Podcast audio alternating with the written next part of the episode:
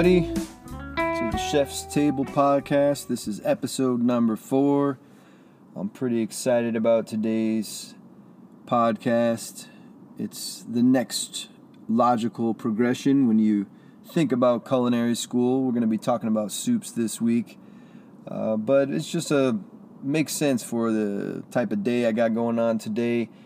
I'm actually uh, sitting in my car blocked from the uh, high winds and cold weather here in Las Vegas. Of course, nothing like the Midwest, Midwest or East Coast in terms of cold weather. But for Las Vegas, it's a little chilly here, so I thought soups would be a great topic uh, for today. So uh, that's what we're going to talk about. Going to basically talk a little bit about the history of soups just a little bit. I mean, obviously, you know, you can't talk too much about it, uh, but just a real brief history, and then uh, kind of break down some of the classifications of soup that we teach in culinary school, and then I'm going to finish up this podcast with sharing a recipe that I like to make at uh, my house. Um, I know you can't see me make it, but I'll explain, you know, the uh, ingredients and procedures and kind of walk you through how to do it. So, anyways let's get started. So let's talk about soups. So, you know, if you kind of look at the history of soups, I mean, quite honestly, you could probably almost trace back the history of soups almost to when basically when mankind pretty much figured out how to use fire. Um, you know, when you look uh, in the research online and in books, you know, one of the first examples they give of soups actually goes all the way back to 2000 BC. They apparently found some kind of pottery that had scorch marks on there, and you know, some researchers suggest that possibly this is a way that they could make soups. Um, another example that they give is uh, that uh, you know ancient ancestors could have dug a hole in the ground and lined it with some kind of animal skin and filled it with water and put in hot rocks and made something along the lines of soup um, as well. Um, possibly Neanderthals, you know, taking bones and uh, cooking the bones in hot water to render off the fat to possibly balance out their diet from having so much uh, protein.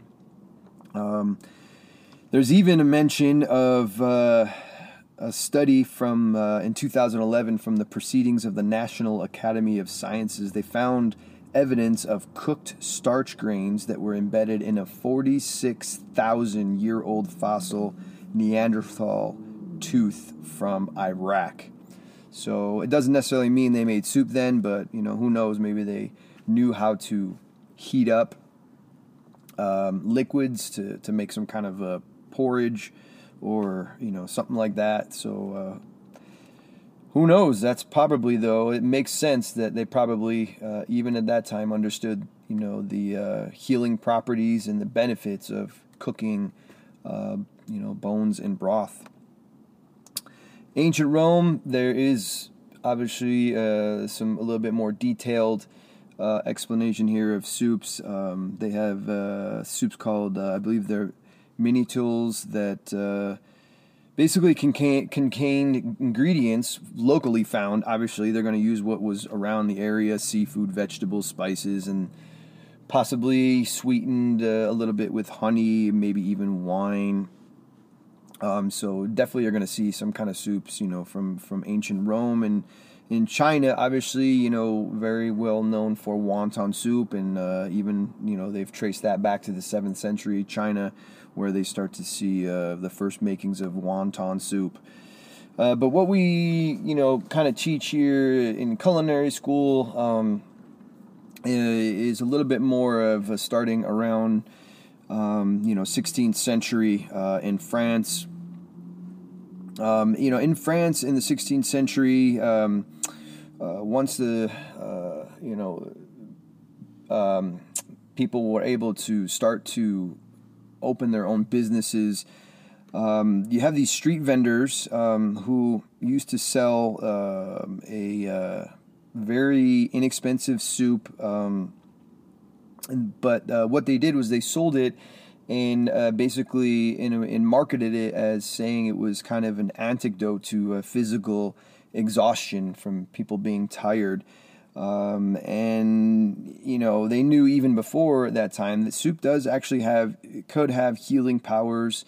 Um, you know, if you listen to nutrition, you know, podcasts or read nutrition, bone broths are very very popular now as um, you know supposed to be very good for your gut area, um, and as well as having many other healing properties. And you know what it, what do most of us or some of us crave uh, or want um, if we feel under the weather, feel sick. Well, a lot of times, um, you know, chicken soup comes up, and even in my house, when people aren't feeling well, we'll always end up making a, a pot of chicken soup. And there's just something about having that warm, um, you know, soup uh, that really kind of warms the body and makes you feel better. And sometimes, you know, just helps you go back to sleep and get some rest and give your body a chance to heal up.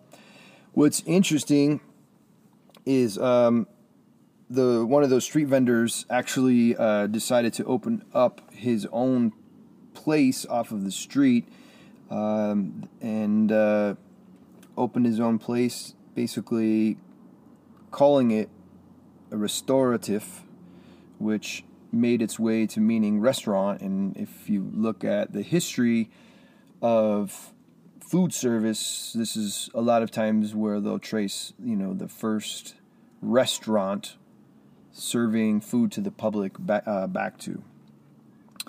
Uh, 1765, as a matter of fact, was the year um, that uh, this person owned a shop, opened the shop up, specializing in uh, soups. And um, so there you have it. One of the first restaurants ever in history started based off of selling soups. So, you know, what we teach in culinary school um, is a couple of different categories of soups. Um, but to back it up just a little bit, if you look at Le Guide Culinaire, uh, Escoffier, if you look at the, the chapter in soups, uh, he basically says that soups could be broken down into two main categories um, clear soups and thick soups.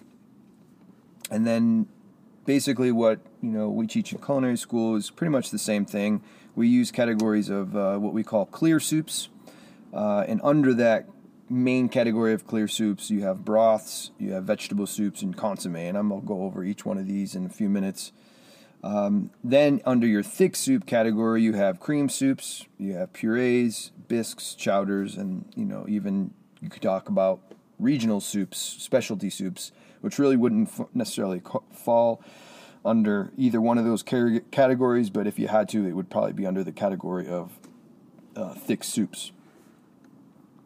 So, back to our two categories, starting off with clear soups. So, you know, that where we start with clear soups, um, the first one I usually talk about is broths. And if you listen to my podcast on stocks, I did mention a little bit about the difference between a stock and a broth.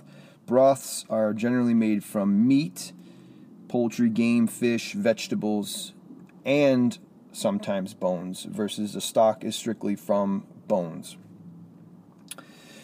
Um, you know, depending on what cut of meat, you know, you, you definitely want something a little bit higher with the cartilage. Um, you know, if you're going to be cooking meats to make broth, you you definitely want something that is, um, that takes a little while to to break down, such as from the shoulder or uh, the rump area on the on the cow. Um, and you know, it, it, takes a while to cook it, but eventually it breaks down and releases a lot of collagen and um, lots of flavor comes out. So broths do have a role uh, in the food service industry on a menu. Um, you know, a lot of times if you see a thin, clear soup, they're a lot of times served very often near the beginning. Um, they're a great way to get kind of get the menu rolling. Um, you know, kind of get people into the mood of the menu, and they can also stimulate the appetite.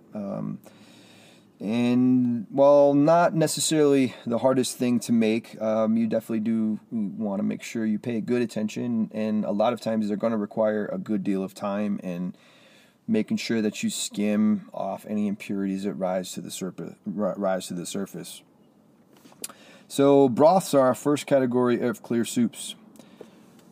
Next, we get into one of my favorite categories of clear soups and soups in general, and that is consommes.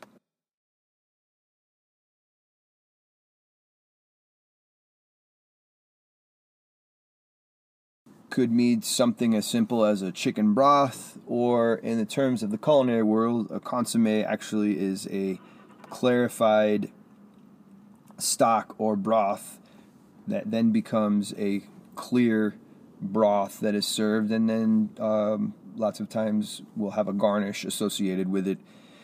And you know, to me, consommes um, give the impression of something a little bit more elegant. Uh, and if I if I see the word consomme on a menu, um, you know, especially consomme royale, consomme brunoise, what I see in that is someone who's taken a lot of time to make this very exquisite, basically clarified broth that shows a lot of skill set. Um, and I would definitely be drawn to that if I were to see it on a menu. Um, so a consomme is, uh, like I said, it's a soup that's clarified, which I'm going to explain what the clarification process means. Uh, but if it's done correctly, it's some it is a, a, a, a, liquid that is crystal clear you know and the example i usually give is you know you think about the ocean uh, in the bahamas or, or wherever where there's there's crystal clear blue water and you you know you could walk out you know as far as you could and you can still basically see you know all the way down to the the bottom of the ocean. So you think of that you know that clarity um, you know, and obviously it's going to be very, very strong and rich in the flavor of the main ingredient. And consommes, due to the fact that they are basically have the ad- addition of of meat twice during the cooking process, they have a high gelatin content, and uh, you know once it's actually chilled down, it actually turns into jello because it has such a gelatin high gelatin content. And consommes are were made uh, as a soup but also they were used in uh, aspic work basically where how to explain this is uh, you know where you would maybe um, you would make a, a pate or um, certain items that you would put out on a on a, a platter on a buffet and, and what you would do is you would coat them with this aspic to give them a, a real nice sheen and almost like a preservation kind of method uh, while they stayed out on the buffet. And uh, you know in, in culinary school it, the it's something that's learned in, in a garde manger class. It's kind of a dying art. Um, I was fortunate to, to do a little bit in culinary school, culinary school and learn some in the trade, and I actually taught a garde manger class for a while. Uh, so I was able to work and, and with it and, and do aspic work again, and it was really cool. It's definitely a high skill set in the kitchen. Um, so consommes um, are really basically four main ingredients. Well, I guess you could say five.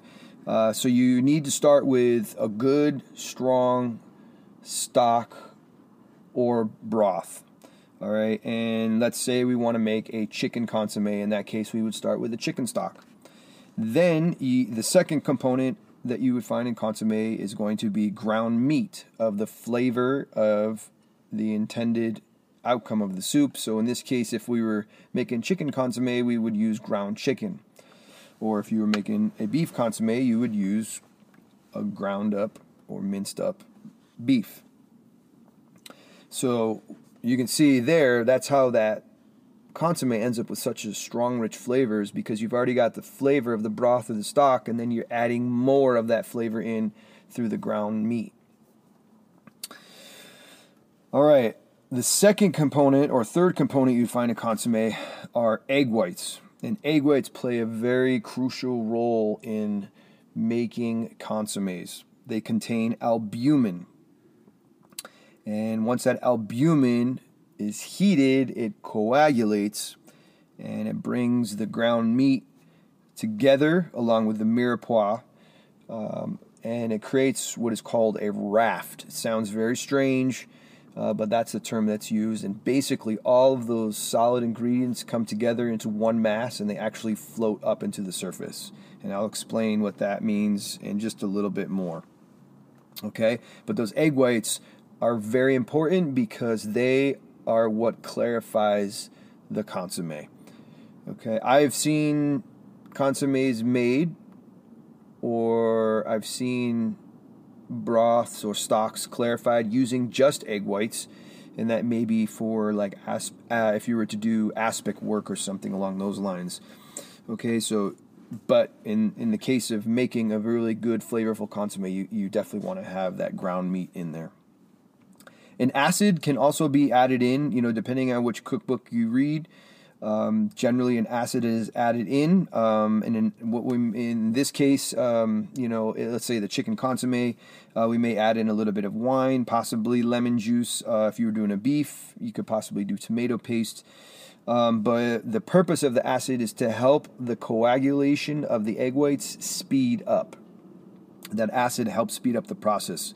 So while it's not necessary, is definitely something that you would want to consider in putting in your consomme.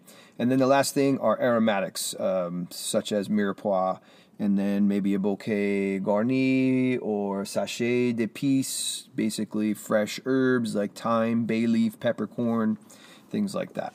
So those are your five components. So, how do we actually make our consomme? It's funny when, as I'm going through this, it's bringing back memories of me teaching uh, Soups Week in culinary school, and quite honestly, I loved this class. Uh, that when we cooked soups because of the fact that we were making consomme. Um, I absolutely love teaching the, how to make the consomme, but I love even more watching and helping students make it. And then when that final outcome comes out, and you bring together the science behind consomme and the skill set that they have learned and they sit down and they actually look at this consomme and it's crystal clear and it tastes amazing and it, it's really cool to see um, you know their reaction and what a new skill set that they have learned. And generally they're pretty happy when they leave uh, class that day after learning this technique. So um, yeah, this is probably I'm going to probably have a lot of time spent here on consomme compared to the rest of the podcast, but I really really enjoy making consomme, and when it's done right, it's just a um, a thing of beauty in the culinary world. Okay, so making consomme. So the first thing you have to remember when making consomme is everything has got to be super cold here. All right, in order for those proteins to begin to start to uh, break down a little bit. Uh, and what I would teach is I would actually tell the students to take the stock pot that they're going to cook the consomme in, and we would actually put that in the fridge or the freezer. And then I would tell them to keep the egg whites in the fridge, the ground meat in the fridge. Everything was nice and cold until right to the point where they were ready to put it together and bring it up uh, up on the stove. So first thing, remember everything needs to be super cold. Okay, then you take your egg whites and basically put them in the bowl and you whip them up. Get a little bit of air into them, just a little bit of froth, right? We're not we're not trying to make meringue, but basically just get a little bit of froth into them. Then uh, your ground meat goes in along with your mirepoix, and then I would tell them to get a wooden spoon and mix it up real good. So basically, it looks like dog food, right? Mix it up really, really good. All right, and then you can add in, if you want, what's called an onion brulee. So this is where you take an onion, you slice it in half, and then you can get a nice hot cast iron skillet, and you take a, that half onion, the flat side that you cut, and you put that down in the skillet, and you literally basically burn it. Right, brulee is basically basically means burnt in French per se. So you're pretty much, you know, almost, you're really charring this up real good. All right. And this onion brulee will add a little bit of that charred flavor, but it'll also help to give a beef stock a little bit more of a, a darker color. And if that's what you're shooting for for your consomme, you could add it in. It's not necessarily but necessary, but it is something uh, to consider to put in. And generally, you can chop it up, or if you have a smaller onion, you could leave it whole. But usually, I tell the students to chop it up. So you put that in, put your cold stock in, and then you put in your components for the sachet d'épices, which is your fresh thyme, uh, bay leaf, peppercorn, parsley stem. You don't need to make the sachet because it's going to get trapped in the raft, but you need to at least you need to put the ingredients in there and then give it a good mix one more time. Then the students go up to the stove and they put it over a low flame. At this point here, I tell them it's going to require some maintenance. You need to pay attention to the consomme. You can't throw it up on the stove, walk away, and go do something else. You've got to stir it periodically so that the ground meat and the egg whites don't burn on the bottom. So basically, you need to stir this right until the point where the proteins begin to coagulate, which is going to be somewhere right around 140 degrees. And at that point, you'll start to feel all those solid ingredients will come together in one mass. And that mass, as I told you about earlier, is called a raft. And basically, that raft will actually end up floating to the surface. And that raft is now your filtration system to clarify the stock so as the or the broth right so as that stock is is slightly bubbling around the outside it's coming up to the top, it's hitting the raft, and it's kind of using it like a filtration system. And the other technique that I teach is have them, once the raft has come up and it is solidified and it's sitting on the surface, to, to actually cut a little hole in the middle or poke a little hole in the middle. And what you can do is you can dip down into the, the broth and basically lift up uh, with a ladle and basically take some of the broth and you basically just kind of put it over the top of the raft so that it doesn't dry out. And it also helps to, you know, kind of filter some of the broth that's that's down there. And over just a little bit of time, you can peek down in that hole and you can tell right away whether or not that stock is going to clarify or, or, broth, whatever it is that you're using.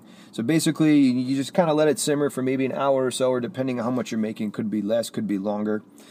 Um, and then once it's to the point where you're happy, you taste it, and and you've got the fla- the uh, the strength of the flavor profile in there. You, it, don't need to worry about seasoning right now.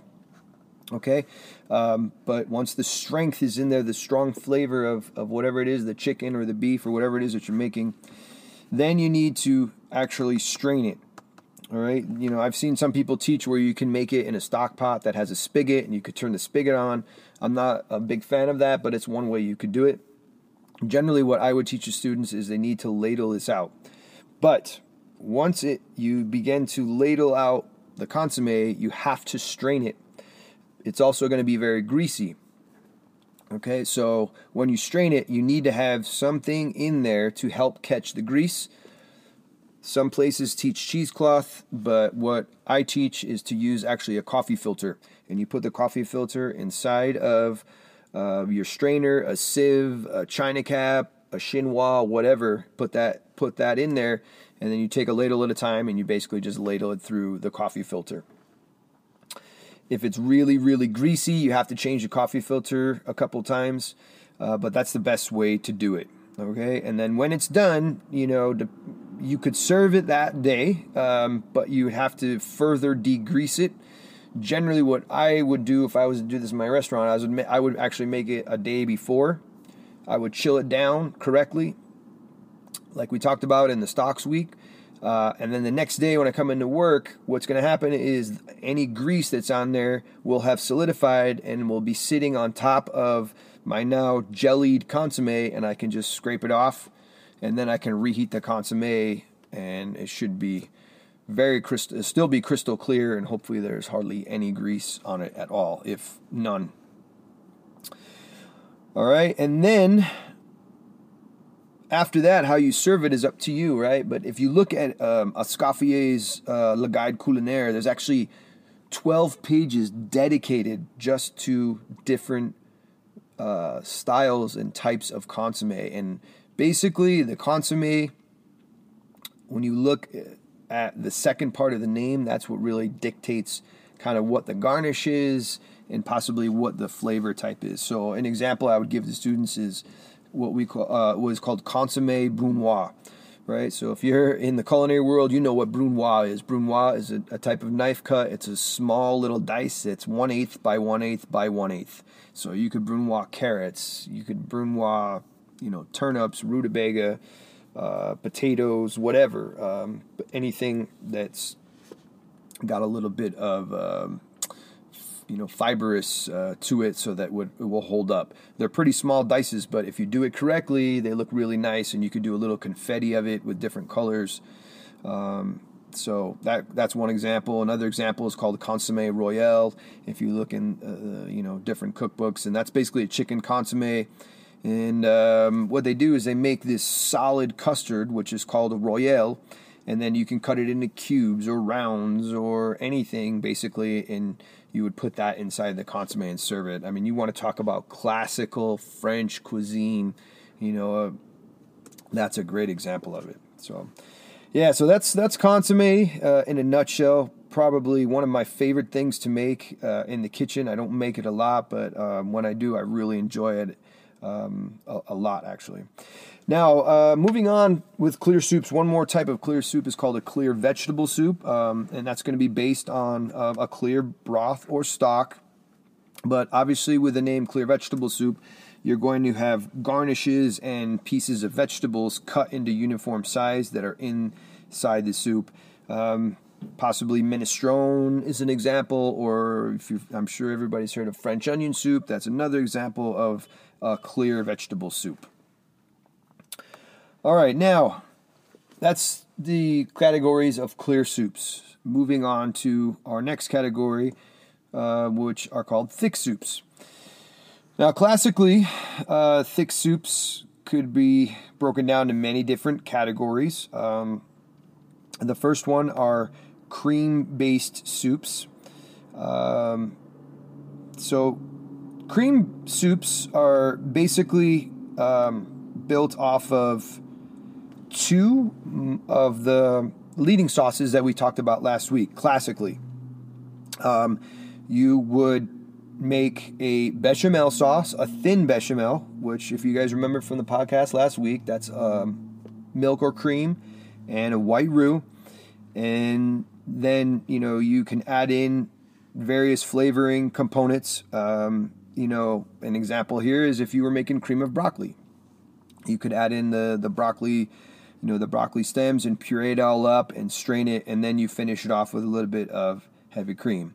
The other type of cream soup is based off velouté. And if you guys remember from last week on the stocks episode velouté is stock and roux white stock and roux. And classically this would be finished with a what's called a liaison also talked about last week in my stocks episode. Um, I'm sorry, my soups episode. Oh my goodness. my sauces episode. That's that's hilarious. Um, a liaison is a, a, mixture of cream and egg yolks, and that would be added at the very end. You would have to actually temper that in, right? And if you, I don't remember if I talked about tempering, but if I didn't, tempering is basically where you take the cold egg yolks and cream and you add a little bit of the hot liquid into that and mix it up. Add a little bit more hot liquid, mix it up.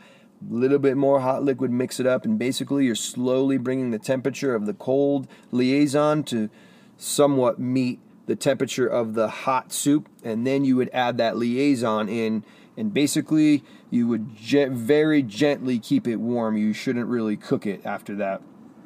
Okay, so just remember bechamel, finished with heavy cream, velouté finished with liaisons.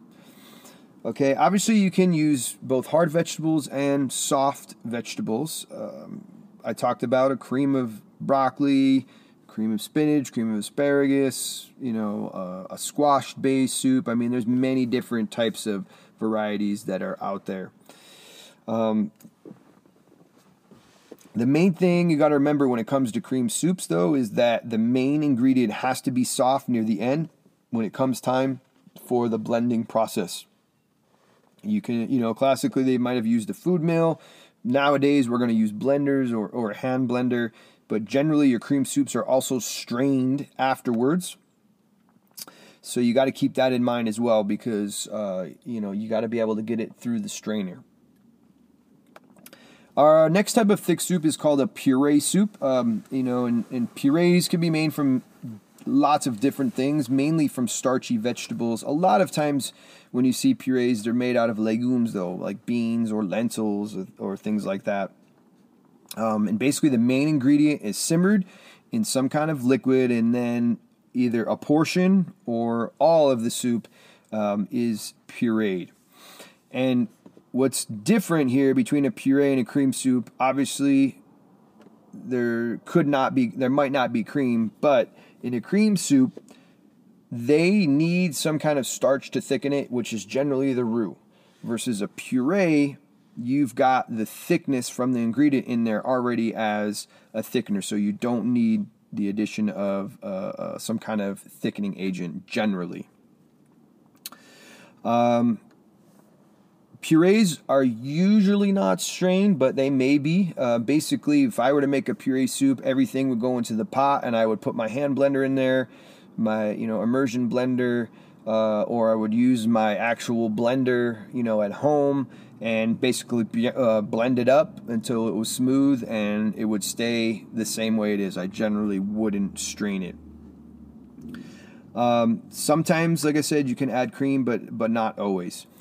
Um, so you know, it, it's funny when I was looking at some of these categories a little earlier before the podcast, and I came to puree soups. I still to this day can remember tasting the best puree soup I probably have ever had in my life. So a long, long while back, uh, I used to work in New York City at one of the um, hotels uh, there, you know, um, in Times Square, and we had um, this cook that worked there. He was, I believe, he was from Egypt, um, but he made this soup one day uh, for, um, uh, I think it was for a banquet, and it was pretty simple. Basically, he took chickpeas that were already cooked. Um, and washed them off, got off the brine or whatever, put that in there, uh, put it in the soup pot along with some uh, vegetable stock, and then he seasoned it. And one of the main seasonings I remember though is he put cumin in there, and he let this cook for a little while, and then he pureed it up. And my God, this soup, it just perfumed the kitchen. But when I took my first bite, I was just blown away how, how amazing it was. And for him, it was like nothing, you know, like he probably made it, you know, who knows how many times, and it wasn't a bunch of ingredients. But for me, it was just uh, a new flavor profile that I hadn't had before, and it was just amazing. So that's a great example of a puree soup. And, and like I said, sometimes they're made from legumes, and obviously chickpeas would fall into that category. All right, now we get into the chowdas. All right, so chowdas actually get their name from the French word chaudière, which basically means a kettle in which fishermen made their stews. Pretty much. I hope I said that right. Um, the French word, but that's basically where the term uh, comes from. Um, classically, they were made with seafood and uh, potatoes. Okay, and you think about chowders today, you know, a lot of chowders that are out there, clam chowder and, and things like that, they generally have seafood in them, but not always. Uh, basically, today it can pretty much reference to any kind of thick, hearty soup, and a lot of time chowders are actually served actually as like a main dish. Um, example, we talked about clam chowder, right? You guys, uh, I'm sure a lot of people have heard of Manhattan chowder, um, which is a, um, a red based clam chowder. Uh, corn chowder is another example that you may see today. Obviously, it doesn't have seafood in it, but they use the name. Um, what's different about chowders is um, they use this method. It's called the Singer method uh, for making the roux uh, to thicken it if you need a roux. And the Singer method is basically where you take your vegetables in the beginning, maybe your mirepoix, you know, your carrots, if you're using it, or possibly onions or celery, uh, whatever it is that you're using, and you sweat them a little bit.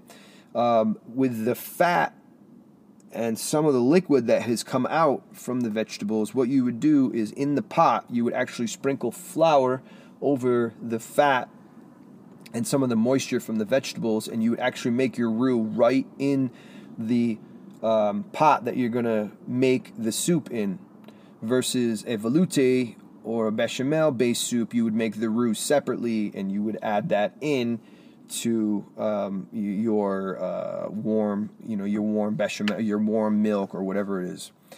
Um, and then, you know, so here you're making the roux right in the same pot that you're making the soup in. And you, you know, you cook it down however far you want to go. One of the things you got to remember though when you follow this method is whenever you add a roux, um, whenever you add a roux into um, a soup or a sauce or whatever, the roux is supposed to be opposite temperature of the liquid. So in this case, the roux is going to be hot, your liquid needs to be cold. Okay, and that way you should have an easy progression of the roux cooking into the liquid. If both of them are hot, the starch granules don't absorb the liquid as easy, and what happens is they clump up together, um, and sometimes you end up with what we call roux balls in the soup or or sauce or whatever it is, uh, and if they don't cook out and you were to serve your soup and you had these roux balls in there, they would not be very uh, appealing to your guests. So just remember, kind of, if one thing is one way, you need to do the other, right? So if the roux is hot, the liquid should be cold or vice versa. All right, next type of soup in the category is called a bisque. So classically, if you look up a bisque in you know uh, cookbooks, um, they are generally based off of crustaceans. And when we talk about crustaceans, we're talking about um, anything kind of seafood based with a, a, shell on the outside. So an example would be shrimp, lobster, or crayfish. Uh, and classically, they would thicken bisques with rice or rice flour or maybe even bread. You know, it could be a good way to use up some stale bread. And a lot of times, the shells are actually used in the soup. And what you can do is, uh, before you add in your thickener, you can make the base of the bisque. Um, you know, so an example would be a shrimp bisque. You may cook down the shells um, you know, in a little bit of butter, add in maybe a little bit of tomato paste, and you cook the tomato paste with the shells and some of your mirepoix. Add in your broth over that, um, and then uh, you cook that together. And then you could puree, you, know, you could crush that up, puree it up, and you could strain it out. Then you have this super flavorful base for your bisque. Then you can add in your thickener to, to thicken it up, add in some cream, add in, you know, your, your seafood, your shrimp, whatever to finish it off. So it's a very rich soup, um, but definitely uh, one of my more favorite soups, but I just have to have smaller portions of it. Um, I don't like too much of the bisque because it's such a rich soup, but uh, definitely, you know, you see bisque on the menu right away, you think kind of a little bit more of a exquisite type soup. Um, you know, today in today's menus, you'll see bisque a lot, but it doesn't always necessarily mean that it has crustaceans in it. A great example I use is tomato bisque, right? You, will see that on menus sometimes. Um, generally, it's not going to be made with any kind of seafood, but they use the name just because it makes it sound, it has a better um, annotation, right? A little bit more of a higher class sounding to it. Uh, versus tomato soup because the first thing that comes to mind when you say tomato soup is that tomato soup that's in a can right? Um, so tomato bisque is definitely going to sound a little bit nicer on your menu. So those are the basic main categories. The last one is um, cold soups, which kind of sounds like an oxymoron, um, and it does sound a little weird. But there are actually some pretty nice cold soups um, that I've made and that I've had before. Um, you know, the first one that I always give as, as an example is called gazpacho, which is a, a soup that originated uh, from Spain Originally, gazpacho was actually nothing more than bread uh, with a little bit of garlic and you know water or some kind of flavorful liquid, and you know it was a it was a peasant style food. Um, they would use you know obviously whatever was left over for bread that was stale and make a soup out of it. Now today, gazpacho means something much different. You know, if you go out, out to eat and you see, see gazpacho on the menu, it is generally some kind of tomato um, based soup, and it has vegetables, cucumbers, peppers, um, you know, diced tomatoes. Uh, it ha- uh, uh, has some kind of seasoning in there. Um, sometimes they'll you know season with sherry vinegar. Um, obviously, you know, salt and pepper and you would use some kind of maybe tomato, you know, juice or or something along those lines as the base. Actually, one of my favorite soups uh, is yellow tomato gazpacho. I don't see it very often, but when I do, I will def I would definitely order that uh, on a cold. Uh, I'm sorry, on a hot day to have a nice cold soup like that is amazing. Another one I talk about is uh, it's called vichyssoise, and this is a, a, a soup that you know a lot of times students may see or make in culinary school, and basically it's a cold potato and leek soup. Um, you basically make a potato soup with leeks, which is a form of onion, and you puree it up and then finish it with cream and then chill it down, and you would serve it cold. The thing that's tricky about cold soups, though, is when you taste them, when they're hot, they may taste good, but once they're cold, the seasonings are diluted and it will not have that same seasoning profile. So you have to retaste it after you chill it down and make sure that your seasonings are on point before you serve it. And the last type of cold soup is um, fruit soups, which definitely sounds very, very strange. But an example um, that I love to make or that I've had before as well is a, a cantaloupe soup, or I, I, would call it a cantaloupe bisque. Um, but there's many other different types of fruit soups. Uh, and basically, it's uh, fruit, um, uh, you know, uh, sometimes a little bit of, of some kind of fruit liquid to slightly thin it out. Um, I've seen yogurt added into uh, some uh, fruit based soups. Sometimes a little vinegar is in there, like a sherry vinegar, balsamic vinegar. Um, sometimes a little honey may need, may need to be added in. You don't want to go too sweet with it though. Um, but you know that way the honey may be able to help bring out the sweetness a little bit more of, of the fruits if they're not perfectly ripe and basically it's all kind of pureed together but that's a great example of a something uh, that could be very very refreshing for a lunch on a on a hot day and then now it is time to talk about a soup that I love to make at home so you know we talked about that soups can have a a restorative quality. You guys may have heard how bone broths can be, you know, real great for you when you're not feeling well, great for your possibly your your gut or your immune system. Um, so one of the soups that I make at home if someone's not feeling well is I make a lemon chicken and orzo soup, um, and it is pretty popular in my household. Everybody will eat it, sit down and eat it, and uh, even the kids seem to enjoy it, um, especially when they're not feeling well. So, my lemon uh, chicken and orzo soup is really not a lot of ingredients, um, but obviously, I always start with I always buy a whole chicken. Um, you know, for me, uh, it's not very difficult to break down the whole chicken into eight pieces or whatever. Um, but I love to use the whole chicken, especially because of the bones, right? Which really helps to flavor the soup. So I start with a whole chicken. When I get it home, I get it out of the package, I wash it up, okay, pat it dry a little bit, make sure if there's any uh, giblets or, or anything that's in there, get those out of there. Leave the neck though, if that comes with it. Um, and then I, I just chop it up into pieces, right? And basically, I put that into a pot and I cover it with some kind of liquid, right? You could use water. Um, I generally use um, a stock that I've made. I, I, think I talked a little bit earlier in my last my podcast on stocks that I make my own turkey stock at Thanksgiving, and I end up canning it, right? So or freezing it, whatever. And so I'll take some of that stock, and then I'll add a little bit of water on there, um, and I, that way I know I'm going to have a really flavorful soup when this is done. And so basically, um, I put the whole chicken in there with the liquids, and then I may add a little bit of mirepoix, a bay leaf. Um, you know, mirepoix being a little bit of carrot, onion, celery. Uh, I may add in a clove of garlic as well, bay leaf, and basically I just let this cook for a while, like an hour or so. You know, whatever, half hour. Uh, but basically, um, you want to make sure that the chicken is cooked. But more importantly, you want to allow some time for the bones to release their flavor as well. So, you know, even though the chicken may be fully cooked, it's a good idea to let it cook just a little bit longer if you can, if you have the time to really let the flavors come out of the bone.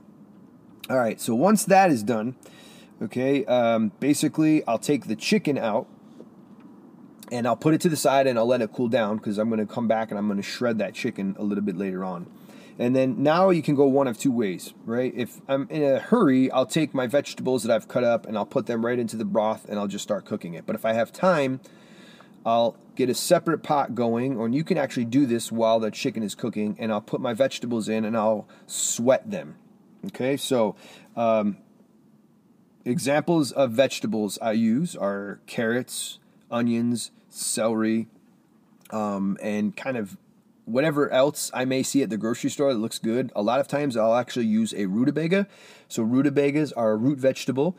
Uh, if you go to your local grocery store, you should see them there. Um, they look kind of like turnips, if you're familiar with what, what a turnip looks like. But the difference is, is rutabagas will have a purplish color and they'll also be a little yellowish on the outside versus the turnip which is usually white and slightly purplish.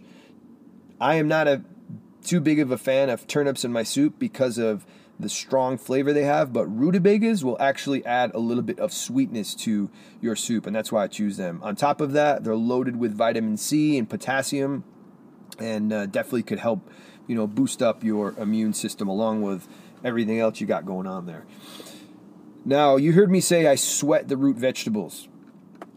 What the heck does that mean? Well, think about your own body. What happens when you sweat? Moisture comes out of your skin. Well, you want the same thing to happen to the vegetables. When you're sweating them, you're basically cooking them in fat, usually butter, over a very low flame because you're just trying to draw the moisture out. We're not trying to add color or caramelize them, okay? And when you're sweating the vegetables, it's a good idea to have a cover on there so that the moisture hits the top the lid and comes back down into the pan so that you keep plenty of moisture in there so you don't caramelize the vegetables. All right, so I sweat the vegetables. Sometimes I'll put some garlic in there. I always put ginger in this soup. Ginger has amazing qualities that you are all probably familiar with. It adds a nice little bit of a spice to the soup, as well as bringing lots of great qualities that can help with um, immune with your immune system. Basically, that go if I'm doing it that route, then I'll take my broth, I'll put it over the sweat vegetables, I'll let that cook for a while. Okay, and then while that's cooking, that's when I'll start to shred the chicken. I take the skin off. I may put, a little bit in the dog's bowl for sugar, my dog sugar. Um, but usually I'll just get rid of that, and then obviously I'll take the bones out. Sometimes I keep the bones, like I said, I keep them for Thanksgiving, or a lot of time, you know, whatever. Sometimes I'll just get rid of them, depending. Uh, but then I have all my chicken shredded, so that's ready to go. Now, the other thing I add into the soup is lemon. So I'll season my soup with lemon near the end, and I'll also add in some spinach. I'll wash it up real good, um, and I'll shred it up. And so I'll add the lemon and the spinach near the end of the cooking process. And then, depending, sometimes I may add a little bit of kale in there as well, also shredded. You might need to let the kale cook just a little bit longer uh, than the spinach. The last thing I add in is orzo. So orzo is that pasta that looks like rice. Okay, and if you go down the pasta aisle, you'll see it. It's usually in a small box. It looks like rice. People think it's rice, but in actuality, it is pasta, very small pieces of pasta. So the orzo can be cooked different ways. And when I teach in culinary school, I always tell students you should never cook your pasta in the soup because once you start the cooking process, you can't stop it right? So that pasta is going to continue to absorb liquid to the point where it's going to swell up and just become mush in the bottom of your soup pot. So you should always cook your or, your pasta separately, cool it down, and then you can either add it into the soup if you're serving it right away, or if you're in the restaurant, we would put it into the bowl, right? We'd warm it up real quick in, in boiling water, put the pasta in the bowl, and then cover cover it with the soup, and then send it out to the guests. At home, I cheat. I'm not going to lie. Because generally we eat most of the soup right then and there. Um, you can toast your orzo, so you could take a saute pan with just a little pinch of oil, put the orzo in, and you could toast it up like you would toast nuts or any, you know, some kind of almonds or something, and it brings out a whole nother flavor profile. Um, and then add that into the soup, or you can just add the orzo right into the soup and then just let that cook for it. It really only takes about five minutes. While that is cooking, that's when I would add in the lemon and the spinach and the kale. And then basically check my seasonings and uh, pretty much make the dinner bell sound and call everybody in for dinner, and everybody's ready to go. And usually at my house, we serve it with a little bit of French bread and uh, a little bit of butter to go along with it. So. Uh, definitely one of my favorite things to make, um, especially like I said, when people aren't feeling well at the house, or, or it's a cold day like this. Is there's just something really great about having a warm bowl of soup to fill your belly and just make you feel good overall. So I want to thank you for uh, tuning in to this episode of um, Soups from the Chef's Table, and um, I've got a lot of things coming up um, that I'm planning. I'm in the works with a good friend um, to uh, hopefully uh, get him on the podcast to talk about a very cool topic. So I got some great things planned. I'm really trying to build this podcast up. So, like I said, if you guys uh, definitely if you want to hear me talk about anything or if you have ideas for guests please leave me a comment. All right hope you guys have a great night and uh, pay attention. I'll have another podcast coming soon